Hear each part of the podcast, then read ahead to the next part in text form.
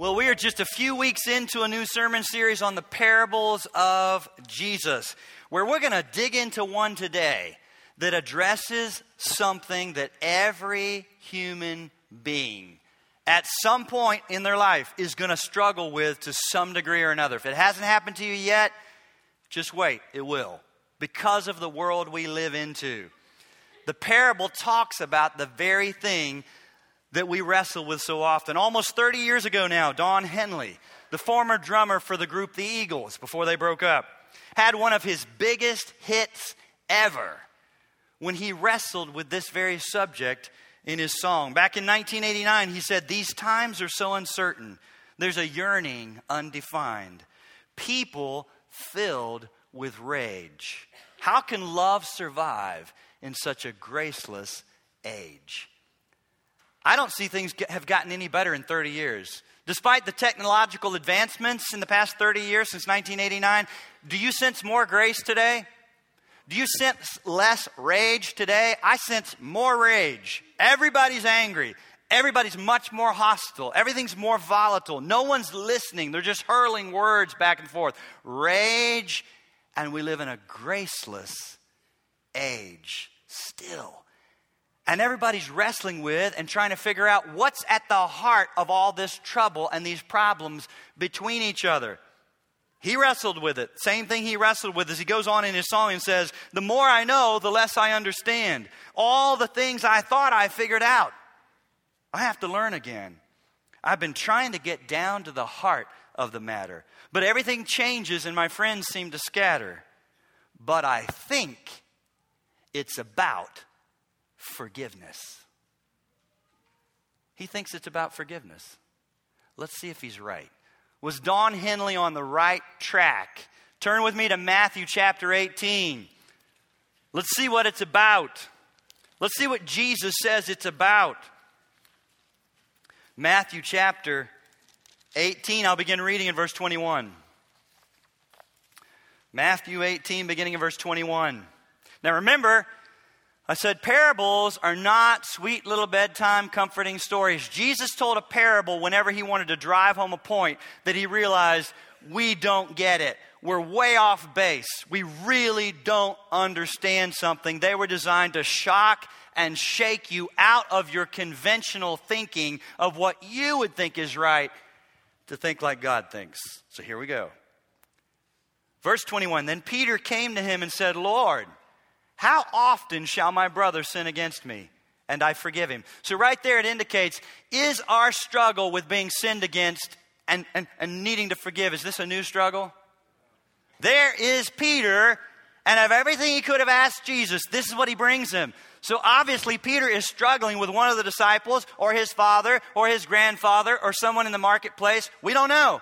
But Peter was struggling. In fact, he was struggling not with just forgiveness, but it's apparent this person keeps sinning against me. How often should I forgive, right?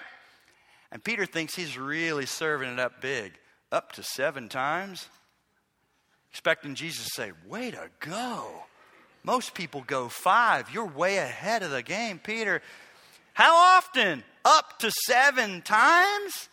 Jesus said to him, I do not say to you up to seven times, but up to 70 times seven, which he did not mean make a tick mark and go 490. And when you hit 491, we are so done. I have extended forgiveness to you, and now you've reached your limit. It was hyperbole for you just don't stop forgiving. There is no cutoff, there is no limit. Not seven times, but up to 70 times seven. Therefore, and so here he says, it's parable time. I know that just, he must have seen the look on Peter's face, eyes wide, like, what? And so Jesus knew, parable time. Therefore, the kingdom of heaven is like a certain king who wanted to settle accounts with his servants. And when he had begun to settle accounts, one was brought to him who owed him 10,000 talents. Now, let me help you appreciate this. If you don't mind writing in your Bible, and I hope you don't, you got something to write with, write in the margin right there. You want to know how much that is? One talent was, was, a, was a, a currency in that day. One talent was the equivalent of 20 years' wages. Most person, people would never see a talent. He said 10,000 talents. So I did that. I crunched the numbers into dollars today. So write in your Bible 9.6 billion. That's with a B, dollars. This servant owed his master 9.6, say it, billion dollars. Remember, it's a parable, so Jesus wants you to feel the what? Brought him one who owed 10,000 talents. The next word in verse 25. But as he was not able to pay, how about that? his master commanded him to be sold with his wife and children and all that he had and, the, and payment be made. The servant therefore fell down before him, saying, Master, have patience with me and I'll pay you all. Then the master of that servant saw something good in this debtor. Is that what it says? Louder. No! Not based on anything. Oh, the master remembered this is actually a pretty decent guy. He's a good guy. Not based on anything in this servant. Then the master of that servant was simply moved with compassion, released him, and forgave him the debt. Say, wow. Now, one of the saddest words ever begins verse 28. It shouldn't be there. The next word ought to be, and the servant went out leaping and saying, Who can I forgive? Your chariot go first. No, no, no, please go, go. Anybody that owes me anything, never mind. One of the most cheerful, grateful, giving, generous. Doesn't say that. Verse 28 But, but, but that servant went out and found one of his fellow servants who owed him a hundred denarii. Let's put it in perspective here. A denarius was one day's wage. So a hundred denarii is a hundred days' wage. If an average salary is, say, say $50,000, then it's three months' wages. That's about $12,000. Jesus on purpose doesn't say a servant owed him 10 bucks. It's enough that it would hurt, right? Uh, that's a lot. That's a lot. Owed him a hundred denarii. And he laid hands on him and took him by the throat, saying, Pay me what you owe. So his fellow servant fell down at his feet and begged him, saying, Have patience with me, and I will pay you all. And he would, say it, say it again, He would not, but went and threw him into prison till he should pay the debt. So when his fellow servants saw what had been done, they were very grieved and came and told their master all that had been done. Then the master, after he had called that servant back, said to him, You wicked servant. I forgave you all that debt. How much? In modern t- terms, say it. Nine. You should have written it down. This is a pop quiz now. I mean, do what I say. $9.6 billion. I forgave you all that debt. Should you not also have had mercy on your fellow servant? Just as I had mercy on you. It's a rhetorical question. The answer is absolutely you should have. And the reason we know there's not two options, maybe, maybe not, is what he says next. Verse 34 And his master was angry. That's God's emotion and posture towards those of you that don't forgive. The master was angry and delivered him to the torturers until he should pay all that was due him. So my heavenly Father also will do to you if each of you from the heart does not forgive his brother his trespasses. Now, do you feel it? You should. This is heavy. This is right at the heart of something we struggle with a lot because we get hurt. We get sinned against in a fallen, broken world. And so, this parable is radical and sobering and is a warning to those of you that have been living life thinking, oh, forgiveness is optional. I'll think about it. Maybe I will, maybe I won't. That's always an option. It's not optional for Christians. Paul Tripp writes this one of the most significant problems in our marriage relationships, and I would expand that out to any relationship roommate, best friend, church relationships, co workers, next door neighbors, parent children. One of the most significant problems in our relationships is that there's no economy of grace. With all our obvious difficulties, what is most shocking is the profound gracelessness of our marriages. And I would go on to say, of our friendships, of our church relationships with each other. The profound gracelessness we sing about grace, we wear grace logo wear, but we extend it to nobody. Gracelessness. There's no willingness to look within and confess deep seated sins, so we never find sweet forgiveness. There's no vertical hope to carry us in dark and discouraging times. There's no rest that comes from entrusting each other to the God of grace. There's no faith that God will give us all we need to respond to each other in godly ways. As a result, the relationship is reduced to human demands, human performance, human failure, human judgment and human punishment. There is no hope or power for change, and because we are not daily soaking in the fountain of God's grace, we do not extend it to one another. Folks, I would say it to you this way I would be so bold as to say, what we're talking about is at the very heart and center of keeping any relationship intact and alive whenever forgiveness becomes optional. Some of you keep it as an option. It was never meant to be an option. Whenever forgiveness becomes optional, relationships become fragile, unsustainable, and sadly, even disposable. We live in a day that's so graceless. People are just throwing away marriages, throwing away friendships, throwing away church relationships, moving from church to church, just can't find that church that gets it right. Hello? Every church is filled with sinners. Every marriage is comprised of two sinners. Every friendship is two sinners. Every work situation is comprised of sinners.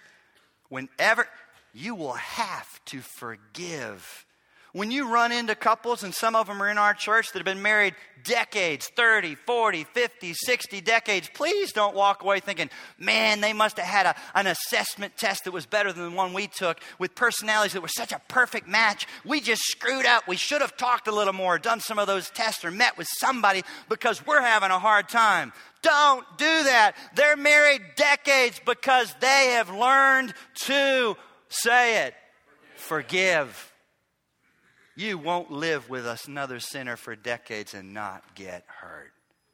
Forgiveness is at the very heart. Friendships that have lasted decades, working in the same place for decades, staying in the same church. Some of you have been in this church for as long as I have 20 years. They're not here because we get it so right and they've never disagreed and they've never been hurt. They forgave me and elders and others and people in their small group. They forgave. That's the only reason they're still here instead of at another church. But there's still a question, a couple questions have to be asked. Okay, if forgiveness is so critical to relationships, what does it mean to forgive someone? And on what basis? Why should I? Help me, Brad. Why should I? And what if they've hurt me and they keep hurting me and I have no guarantee it won't happen again in the future? So why forgive? Let me give you my message in a sentence, the crux of it, and then I'll back up and try to give you the biblical legs that it all stands on. Here it is in a sentence, a long one. Biblical forgiveness is not all about you trying to forget what that other person did to you. Instead, it's your choice to remember what God has done for you in Christ on the cross and to act on that by extending that same grace and forgiveness out to that other person. Not based on anything you feel, and not based on them deserving it, and not based on the memory and the hurt of it has faded, but based on God, just as God has forgiven me a $9.6 billion debt. How could I not forgive my fellow human being? That's it. So let me give you three steps that I hope could get some of you unstuck. If your marriage or any other earthly relationship is stuck and is dying, because this is what it'll do, listen to me. You can read books to try to perk up your marriage. You can start a hobby together. You can read another sex technique book. You can take a vacation in Europe. You can decide to have another baby. You can add a wing on the house. None of that will solve it. If you are bitter and unforgiving, that relationship is dying. If you're here and you're stuck in your marriage or any other relationship and it's dying a slow death at the hands of unforgiveness and bitterness, I want to give you three steps from this passage that I hope could get you unstuck and willing to forgive. Number one, number one, if you want to forgive anybody, you got to start by looking past that other person that hurt you and back to God.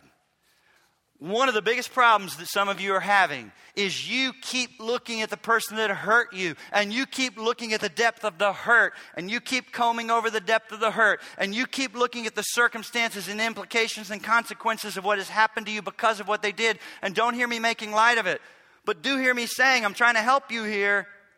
You're not looking far enough. Look past the other person. You keep waiting. Do they seem sorry? Do they seem to understand really what they've done? They may never be sorry and they may never understand what they've done. You got to look past that other person that hurt you and back to, say it, God. If you're ever going to forgive someone, because when we talk about forgiveness, we're talking about God stuff. This started with God. A human committee would never have thought of this. Our government could never have come up with this. This is so contrary to our nature. It's like fingernails on a chalkboard. Why would I forgive? Why do I forgive? But they hurt me. Why? We would not have thought of this. It's just one of the many things in the Bible that's like upside down from what we would do. It's not natural, it's supernatural. It starts with God. But I want you to see the hinge that forgiveness turns on, that gets you moving from unforgiveness and bitterness, moving through the door of forgiveness. There's a hinge, this whole thing. Some of you are just standing there stuck. You don't.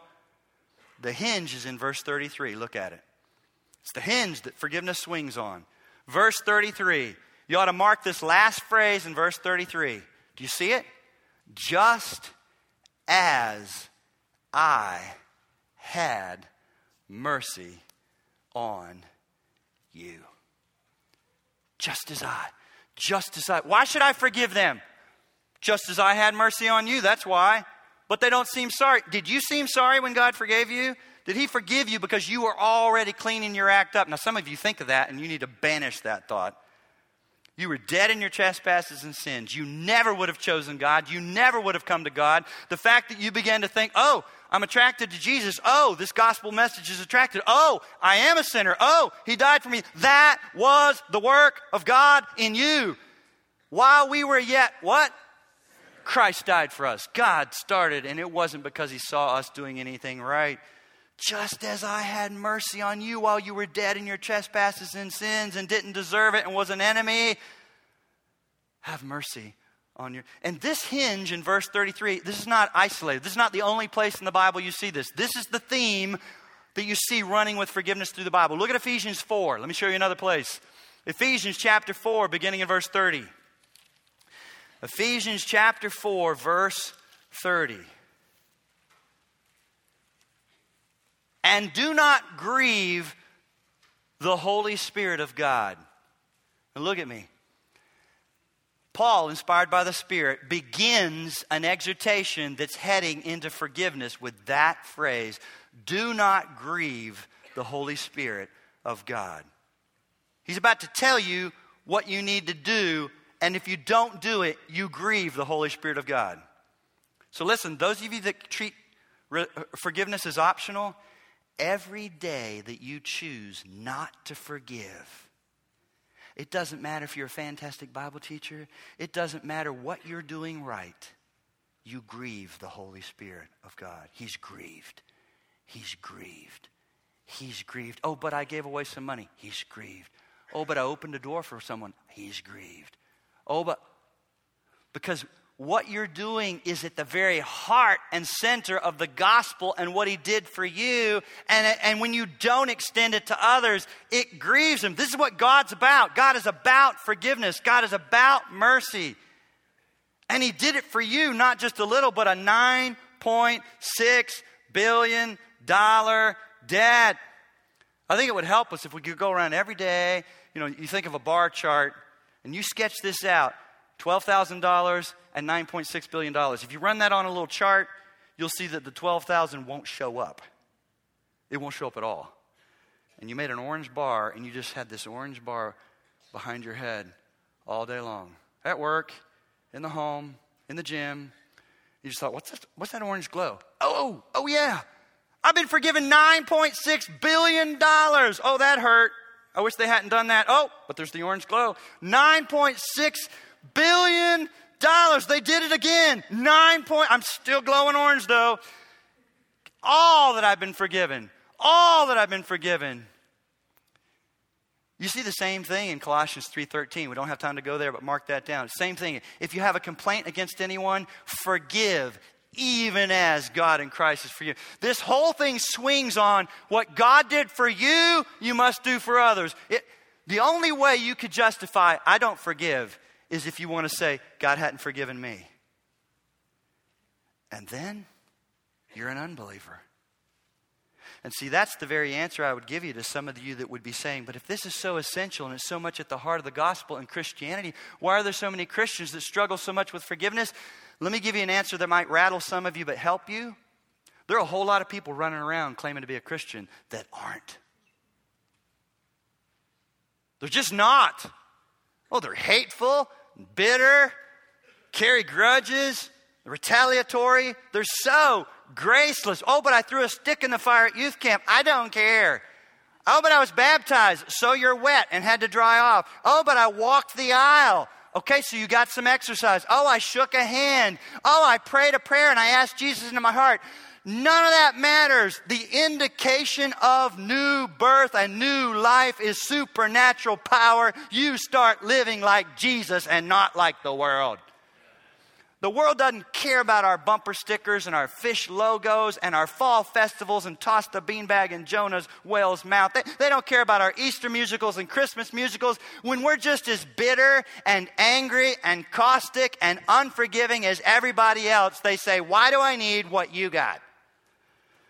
You want to stand out? Forgiveness is what should characterize believers because we have been forgiven. Just as God had mercy on you, just as God in Christ forgave you. Let me give you a second possibility. A, there's a whole bunch of people that are just not Christians, and every day that they stay in unforgiveness, they prove it.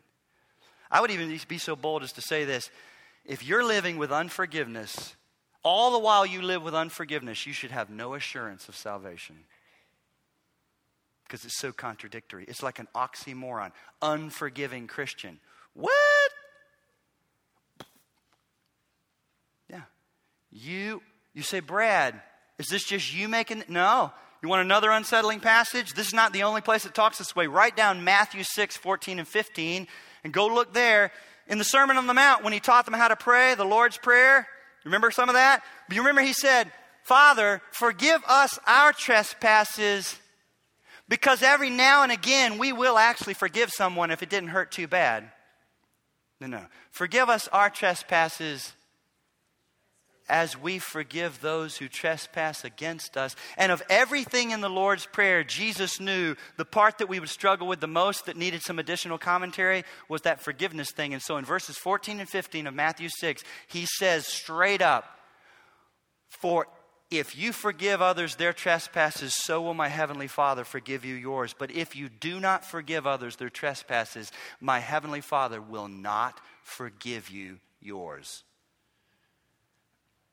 Put that in your pipe and smoke it. It's like, don't get mad at me. It's Jesus talking. Jesus talking in Matthew 6, Jesus talking right here in Matthew 18. This is at the heart and center of Christianity. So if you want to forgive somebody, you got to get your eyes off the one that hurt you, off the level of your hurt, off your circumstances, past them and back to God and all that He's forgiven you. And, and even as I say all, part of the problem is we don't see ourselves as big sinners. He didn't have to forgive me that much. He did good to get me on his team. There's really bad people out there, but I'm not one of them. Jesus could have just suffered a flesh wound and I could have gotten in. He didn't have to really die and be. Folks, uh uh-uh. uh Here's what's going on. If you aren't gripped by the depth and extent of your own sin against God and what He did to forgive you, if you only see yourself as a level two sinner on a scale of one to 10, I know I'm a sinner, level two. There's some eight, nine, and teners out there, and so glad I'm not like them. God help them. If you only see yourself as a level two sinner, guess what happens? You only taste and experience level two grace. And you'll never have the grace you need to forgive level seven, eight, nine, ten sins against you by others. Is this making sense? the more I'm aware of being a sinner that was forgiven, the more grace I taste, the more grace I taste, the more I have to extend to others. Back it up. And some of you, your biggest problem as to why you don't forgive is you've never seen yourself as a big sinner that's been forgiven. Step number two how are you going to forgive somebody else? Number two, stop expecting payment. They owe me, they're in my debt. They owe me. Stop expecting payment and choose to absorb the cost of their sin. You say, what? Folks, again, it's just like what God did for us. Did it cost God to forgive you? That was weak. Horrible cost. His own precious son. It's going to cost you to forgive somebody else. It does hurt. You already have the initial hurt and whatever went down, and now in some way you lose the pleasure of having them in your debt and they're in the doghouse for life. I have this over them. As much as bitterness can eat you up, there's a sweetness to having the high ground. Am I making sense? And it's like now I have the loss I incurred by what they did to me, and I feel a loss. It's almost like a death of this right that I had to kind of stay mildly mad at them, and they owe me, and they're in my debt. I lose that. There's a cost. It's going to hurt. And notice he set up the parable that way. He, he wanted you to know it's going to cost. That's why he did 9.6 billion and 12,000. It's like, ooh, 12,000. If you owe me 12,000, I'm not at a point in my life that I'd say, hey, what's $12,000 between friends? Hey, let's work out a payment plan. That's what $12,000 is. Can you give plasma? Can you sell something? Can you give away your firstborn child, put them up for adoption? How are we going to work this out? I need that back, $12,000. It costs. It costs. There's a cost to forgiveness, but there was a cost. But see, understand this. He's asking you to release that other sinner, release them from your debt, cancel the account as canceled. But here's what he did for us. He's not asking you to do this. He did that for us, and then he went on, and we were enemies. He canceled the debt, released us from our obligation, had mercy on us, and we had been sinners who reviled him, enemies, and he brought us into his family and adopted us as sons and daughters and made us co heirs with the inheritance of Christ. Everything that is Jesus Christ, his son, is yours. Somebody say, wow. Louder. Is that not mind blowing? We were enemies and now we're adopted sons. He's not saying take that person and forgive them and bring them into your family and write them into the will. But he is saying you release them, cancel the debt. It'll cost you, but that's what I did for you. And then I went on. Whatever it costs you, to forgive them, it will never, ever, ever measure up to what it cost God to forgive you. Ever. Cost him his perfect son. So stop expecting payment and choose to absorb the cost of their sin, knowing it will cost. You say, well, how am I going to do that? Well, listen, part of it is there are a whole lot of people saying they're Christian, attending church, whatever, and they're just not born again. You'll, so this, you, this is just, why would I forgive? But let me tell you another problem why people struggle. You're not feasting on the cross of Christ. We've got Christians who snack on the cross, feast on the world, and then struggle to forgive and wonder why. You've lost sight of the cross. You need to meditate on what God did for you. You need to feast on what God did for you. You need to never get over what God did for you.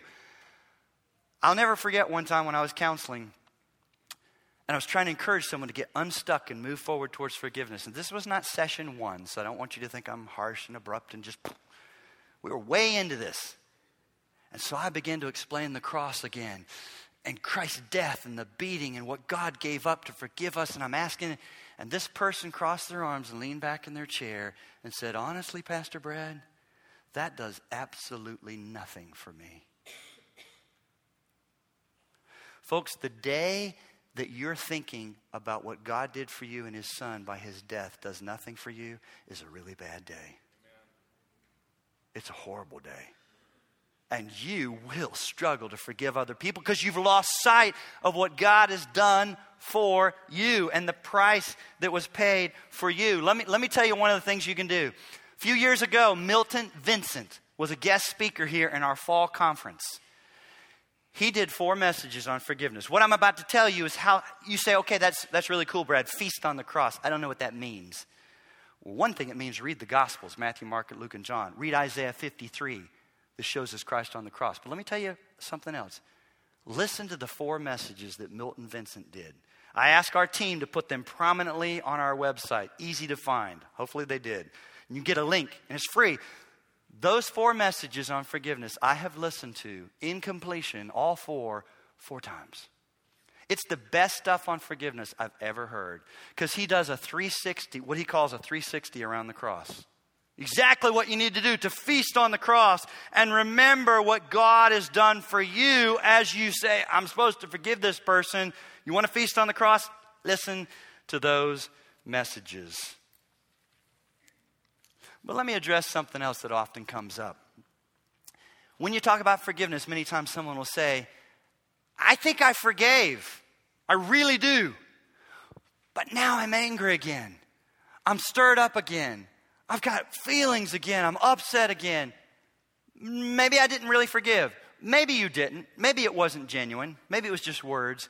But that's not the only answer. Let me propose something else that often is the case that I hope will help some of you. There are a lot of sins that are multifaceted in their implications and consequences.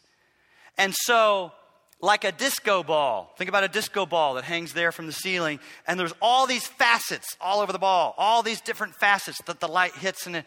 There are sins that are like that. And when it comes out and you choose to forgive, you just don't even know all the facets of this that are yet to begin to be played out in your life. Does that make sense?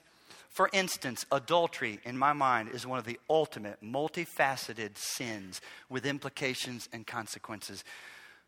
And I've had, unfortunately, the, the opportunity to walk through that a number of times with people. And when someone sits there and chooses to forgive right in that moment that their spouse is saying what they've done, they don't know everything. I'm not talking about on purpose, we're keeping a secret. They've really told it.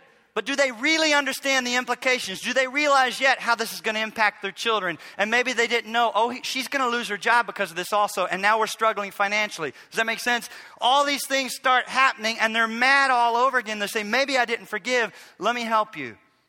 You'll just need to forgive each new facet as it comes out. And it may be that way.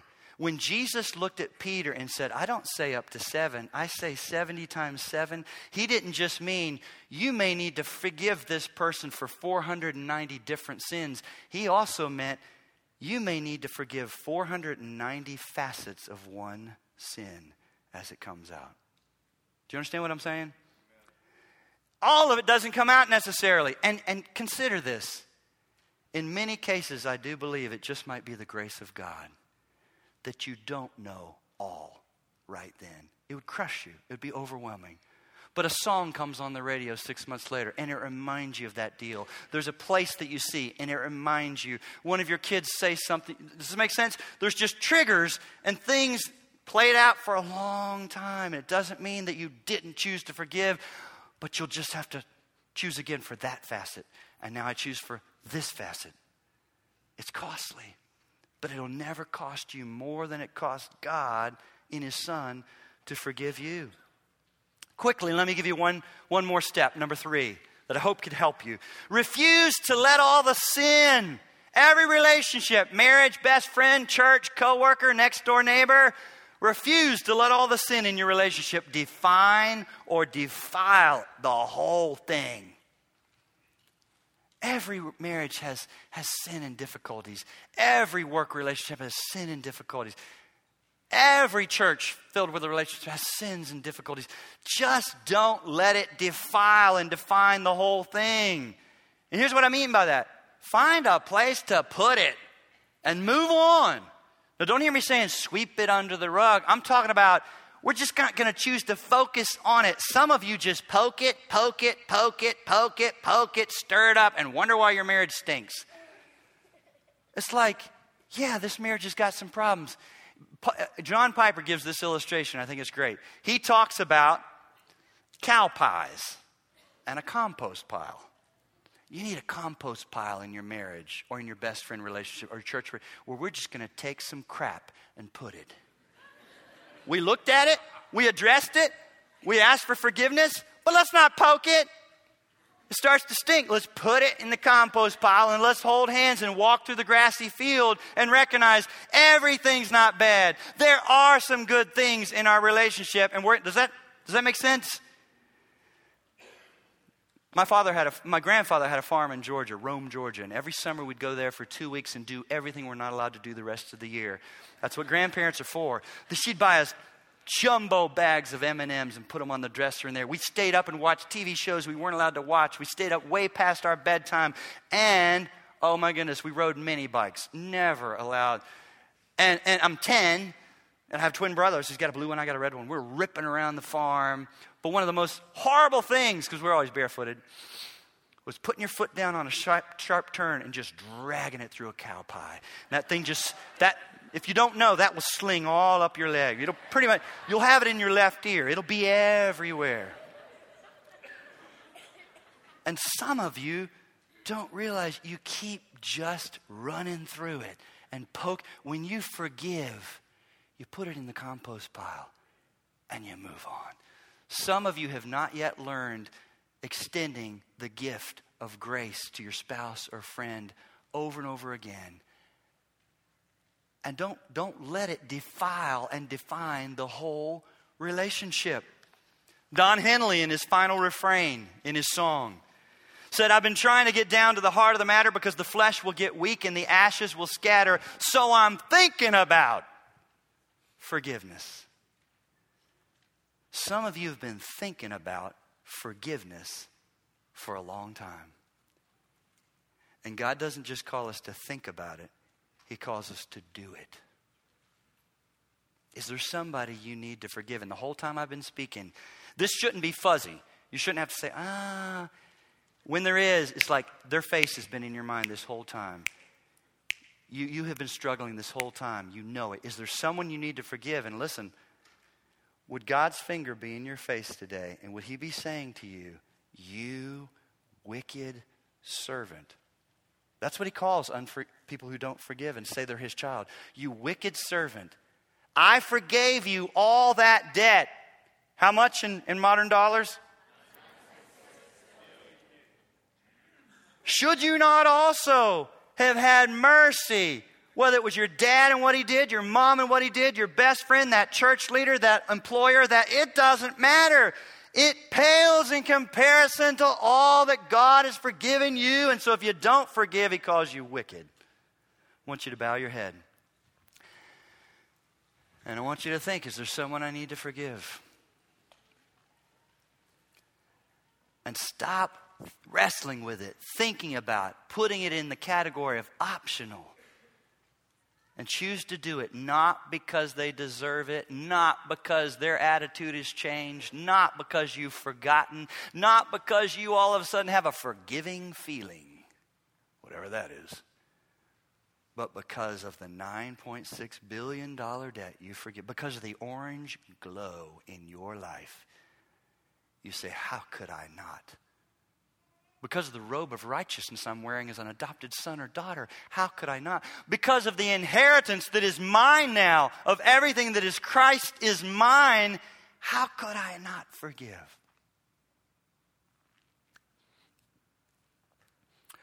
Oh God do your work in our hearts and don't let us go another moment grieving the Holy Spirit.